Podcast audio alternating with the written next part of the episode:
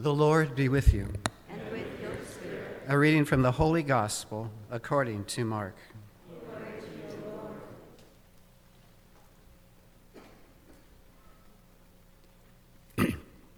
James and John, the sons of Zebedee, came to Jesus and said to him, Teacher, we want you to do for us whatever we ask you. He replied, What do you wish me to do for you? They answered him, Grant that in your glory we may sit one at your right and the other at your left. Jesus said to them, You do not know what you are asking. Can you drink the cup that I drink, or be baptized with the baptism with which I am baptized? They said to him, We can. Jesus said to them, The cup that I drink, you will drink, and with the baptism with which I am baptized, you will be baptized. But to sit at my right or at my left is not mine to give, but is for those for whom it has been prepared. When the ten heard this, they became indignant at James and John. Jesus summoned them and said to them, You know that those who are recognized as rulers over the Gentiles lord it over them, and their great ones make their authority over them felt. But it shall not be so among you. Rather, Whoever wishes to be great among you will be your servant. Whoever wishes to be first among you will be the slave of all. For the Son of Man did not come to be served, but to serve and to give his life as a ransom for many.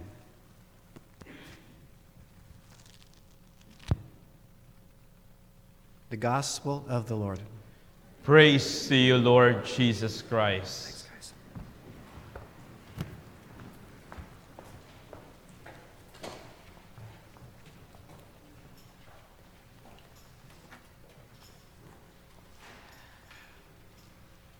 It's important for us to understand the context of the gospel that we have just heard. The scene that immediately precedes the gospel that you have heard is Jesus and his disciples were on their way to Jerusalem. And on their way to Jerusalem, Jesus was explaining to the disciples that the Son of Man, Him, the Messiah, would be handed over to the authorities, would be condemned to death, would be crucified, and would eventually die, but would be raised after the third day. That was the context of this particular gospel that we heard. So Jesus was explaining to them about the impending passion, death, and resurrection. It's interesting that as Jesus was telling his disciples about all of this, the response of James and John was there seems to be a cognitive dissonance in here. It's like, okay, Jesus explained to them, guys, I'm gonna die and I'm gonna be crucified. And the response of the two disciples, James and John, Lord, I want you, we want you to do for us what we will we want you to do what we will gonna ask you what we will gonna ask from you anything that we will gonna ask from you. We want you to do for us whatever we ask you. You know it just doesn't really jive with what jesus shared with them as Jesus was telling them that the Messiah will offer his life as a ransom for many, meaning Jesus was teaching them about the virtue of humility, of self sacrifice, and the outpouring of oneself to the other.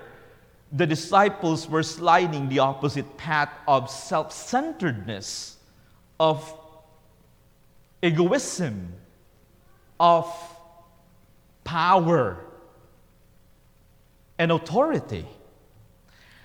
But I was asking myself, where did John, where did James and John get the boldness and the audacity to tell Jesus, Lord, we want you to do for us whatever we ask you. Just imagine this if somebody comes to you and tells you, I want you to do for me whatever I ask you, what will you gonna say? What will, how will you gonna react? And I was just like, where did these two get this boldness and audacity? Well, scholars were saying that among the 12 apostles, among the 12 disciples, James and John were actually the only blood relatives of Jesus.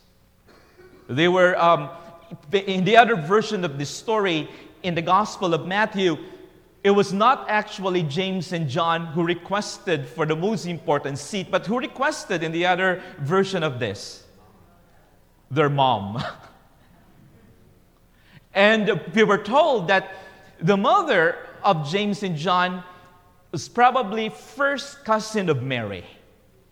So these two were practically thinking, we're relatives. You could trust us more than the other brothers because we will gonna make sure that it stays in the family. it stays in the family. The thing is, James and John had a very different understanding of what it means to belong in the kingdom of God. They were thinking of the earthly kingdom. They were really thinking that Jesus as the Messiah will gonna free the whole people of Israel from the oppressions and from the hands of the Romans. And that Jesus will gonna restore the rightful place in the empire. So they were thinking, Lord, when you become king, we want you to appoint us as your prime ministers because let's keep power and authority within the family. They just couldn't get it. They didn't know what it means to belong to the kingdom of God. You know, this is something that we need to ponder and reflect upon. You know, do I truly understand what it means to be a disciple? Do I truly understand what it means to be part of the kingdom of God?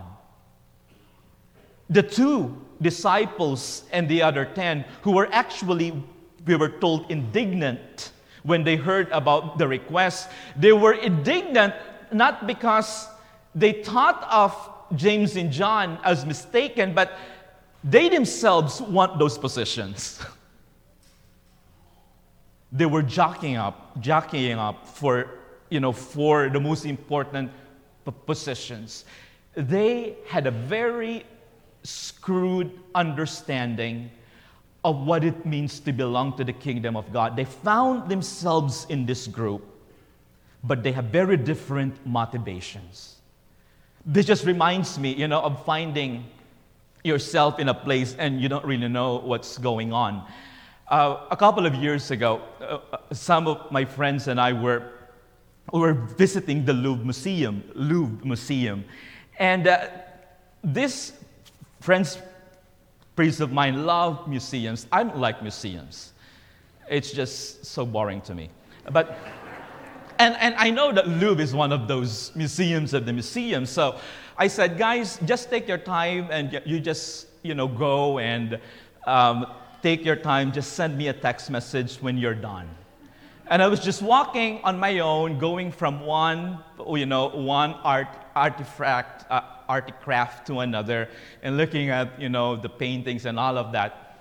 After an hour or so, I got a text message and said, Oh, we're done. where are you? And I said, Well, I'm on my way out already. So they were talking, it's like, Oh, it's just so amazing. What an amazing experience. And they just turned to me and said, So, how was it for you? I said, It's great.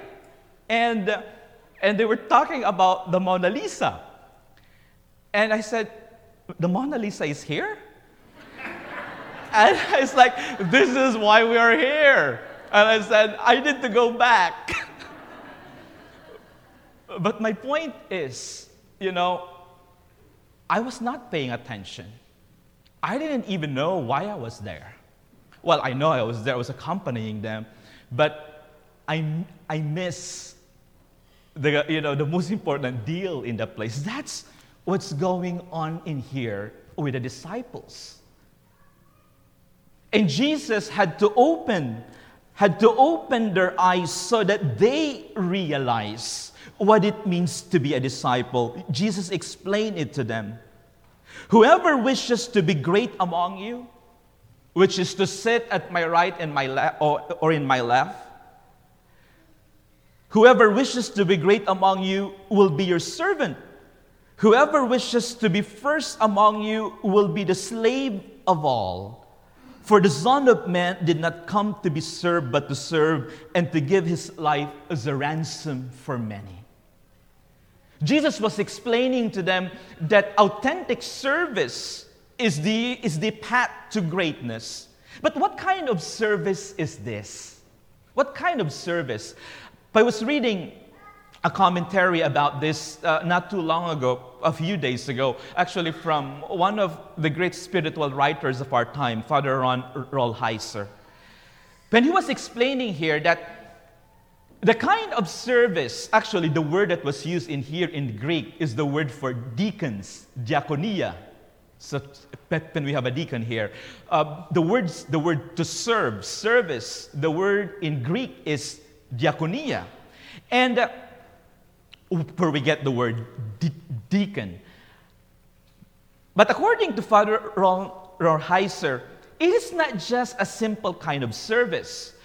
You know, whenever we want to serve somebody, it really makes a difference when, when the person that we're serving appreciates what we do. Right? We, we feel more energized, we feel appreciated. We, there's something about, about being appreciated of the things that we do. You know, when you, when you serve in the pantry or, um, or in a soup kitchen, you are more energized and inspired to do more if the people that you're serving actually appreciates what you're offering to them. And if people don't appreciate what you do, you know, you feel like, oh, why am I even here? Why am I even doing this? You know, you question whether you're in the right place or not. And Father Ron Rolheiser said, Jesus really modeled to us what authentic service is because he said, I'm gonna serve you, and by serving you, I'm gonna give you my life. I'm going to give everything that I have, which is my life. But humanity said, we don't want it. We don't want your life. We don't want your service. We don't want you offering your life to us. But despite that rejection, Jesus persisted, Jesus persevered. Despite the loneliness that he felt, because even his closest collaborators rejected what he was offering, he continued to persevere in the will, in fulfilling the will of the Father. That's what authentic service is. That is the path to greatness that the gospel is talking about. It, it really asks me or asks me to reflect what is really my attitude about service? Hmm? Most of the time, I like to serve people who actually appreciate what I do. I don't want to serve people who are difficult. I don't want to serve people who feel entitled. I don't want to serve people who, who are not grateful.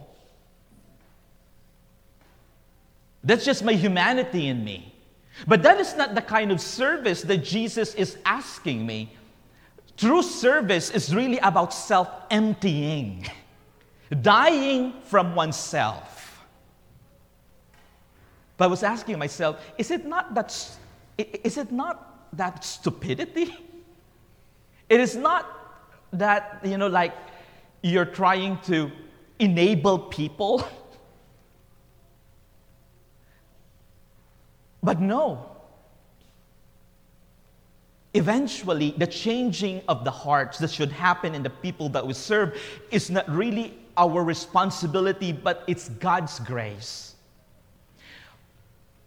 The word ransom in here, the Son of Man did not come to be served, but to serve, and to give his life as a ransom for many. Jesus did not just model to us how to serve, but his service actually did something. The word ransom in the Greek original is the word lytron, L Y T R O N. And you know, lytron has a very different connotation in the Bible with the way we understand ransom. The first thing, the first thing that comes to my mind whenever I when I hear the word ransom is payment, right? You know, when there's a kidnapping and then the person demands for ransom, meaning they are asking for a pay. But the word ransom in the scriptures has nothing to do with payment, but rather, ransom is about liberation brought about by divine, by divine wisdom and power. It's liberating in the end because it comes from God's power and great love and concern for us. You know, this is one thing that we can ask ourselves in our service. Is my service liberating for people? Is my service liberates me from my ego? Or is my service becomes a stifling or stumbling block for people to see and appreciate God's presence. You know, there are situations at times wherein, you know, our service becomes like something, one service becomes a stumbling block for people to see the presence of God. Because what they see is not God, but our own selves our own designs, our own agenda. It's my way or the highway. Is my presence, whether whatever relationship that I find myself into, liberating? How are the people around me? When, I, when I'm in their midst, you know, what do they feel? How do they feel? Do they do they look forward for me being around them? because my presence is liberating, is freeing, and not overbearing or stifling. That's actually the kind of the kind of presence that Jesus brings to our own lives. Ransom because in the end, what he gave us, you know, what he gave us was not just his time. What Jesus gave to humanity was not just a simple cure of making the blind see, making the lame walk, making the deaf hear. But what he gave us by his very death, by his very life, is a liberation from sin that brought us back to the embrace of God. So that is why the ultimate service that we can give to one another. What is the ultimate service that we can give to one another? That we bring each other back to the original embrace of God. That is why the ultimate service of the church is to bring people to salvation. It's not about providing good music. I mean, we're here for also the, the, the, one of the big ministries of the school, uh, of the, of the parish here is Catholic education. But eventually, it's not just to provide good academic and excellent Catholic education, but there's a greater plan there, which is what? Evangelization bringing our kids to a deeper encounter with God so that they truly understand that it's all about salvation in the end.